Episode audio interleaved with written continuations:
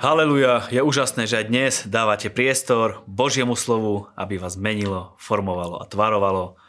Čaká nás žalm, zjavenie Jána a kniha Ezdraša. Na základe 145. žalmu si vieme ukázať, aký je Boh. Hospodin je milostivý a milosrdný, zhovievavý a láskyplný. Áno, takýto je Boh. Je plný milosti, vie sa nad nami zľutovať, je plný lásky a poviem vám, že má aj dlhú trpezlivosť s nami. On vie, ako to s nami dopadne, on vie, aký má s nami zámer a plán, ale keď niekedy vidí, ako jeho cestu nenaplňame ako si veci komplikujeme, tak musíte uznať, že má veľa trpezlivosti. Hospodin je dobrotivý voči všetkým, zľutováva sa nad všetkými stvoreniami. To znamená, že aj nad tebou, aj nado mnou.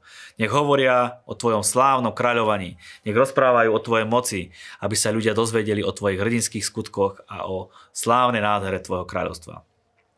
Ak reálne vieme, aký je Boh, a ak je Boh v nás, nedá sa o ňom nerozprávať. Ako sa ľudia dozvedia o tom, aký je Boh, keď im to nepovedia tí, ktorí ho naozaj poznajú? Ak o, ak o Bohu nebudú rozprávať ľudia, ktorí ho poznajú, potom sa o Bohu dozvedia ľudia rôzne omily a falošné pravdy od ľudí, ktorí Boha nepoznajú. Respektíve si myslia, že ho poznajú, ale poznajú ho len rečami a berú ho tak, ako im pasuje. Preto by sme mali o Bohu hovoriť my. Tí, ktorí poznáme Boha, aby ľudia boli zachráňovaní a prešli zo smrti do života, do života plného a väčšného požehnania. Zjavenie Jána. Čítali sme videnie o žene a o drakovi.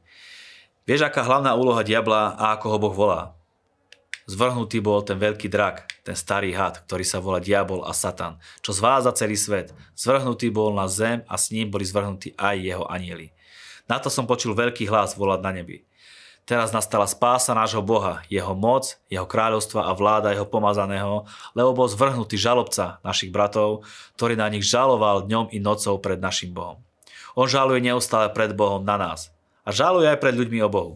Neustále ohovára Boha a snaží sa vyvolať dojem, že za všetko zlé, čo sa deje, môže práve Boh.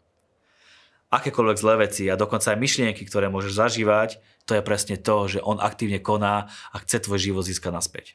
Ja nám tu opisuje udalosť, ktoré nastanú medzi prvým a druhým príchodom Ježiša Krista. Za každým je tam nejaký konflikt a prenasledovanie, ale takisto za každým je tam aj väčšie víťazstvo a obrovská oslava. Čo je zjavné z tejto pasáže je to, že Ježíš premôže diabla a celú jeho armádu.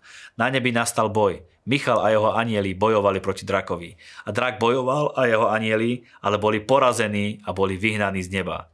Aj teraz prebieha jeden duchovný konflikt ale vďaka Bohu vieme vždy nad ním zvíťaziť. Ako? Ale oni nad ním zvíťazili pre baránkovú krv a pre slovo svojho svedectva, lebo nemilovali svoje životy až na smrť. Takže vieme zvíťaziť diablom za prvé, pre krv Kristovu. To je absolútne víťazstvo nad diablom. Jeho krv je čistá, svetá a bezchybná, je ako slzy v očiach, ktoré zmývajú každú nečistotu.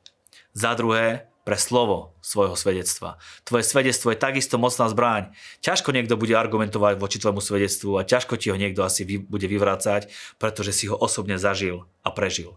Za tretie, víťazstvo nad diablom je nemilovať sve, svoje životy až na smrť. Môžeš si byť absolútne istý svojou budúcnosťou, ktorá ťa čaká s Bohom, pretože, mu odovzdáva, pretože si mu odovzdal svoj život. Pokračujeme knihou Ezdraša konkrétne nariadením kráľa Dária o znovu povolenie stavby chrámu. Čítali sme včera o tom, že stavba bola zrušená. Teraz teda prišlo obnovenie aj s nariadením, že kráľovský dvor sa postará o všetky náklady spojené so stavbou, všetky zvieratá potrebné na obete k správnemu fungovaniu bohoslužby a všetky proste náklady o čokoľvek požiadali, nech je splnené. Keď máš nejaké zasľúbenie, sen alebo víziu, nezastav sa pri prvej prekážke, pri prvej stopke. Boh to má všetko pod kontrolou. Stane sa to, že ti veci pôjdu lepšie, ako si dokáže, dokážeš predstaviť a že sa nájdú aj zdroje na to, aby sa veci mohli podariť. Tak Boh koná, má absolútne neobezené možnosti. Práce na chráme spočiatku prebiehali veľmi pomaly, nielen kvôli opozícii, ale aj kvôli tomu, že e, navrátilci venovali pozornosť svojim príbytkom.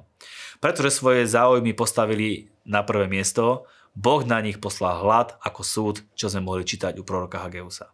Ale na podnet kazania Hageusa Zachariaša a pod vedením Zorobabela sa práca opäť začala.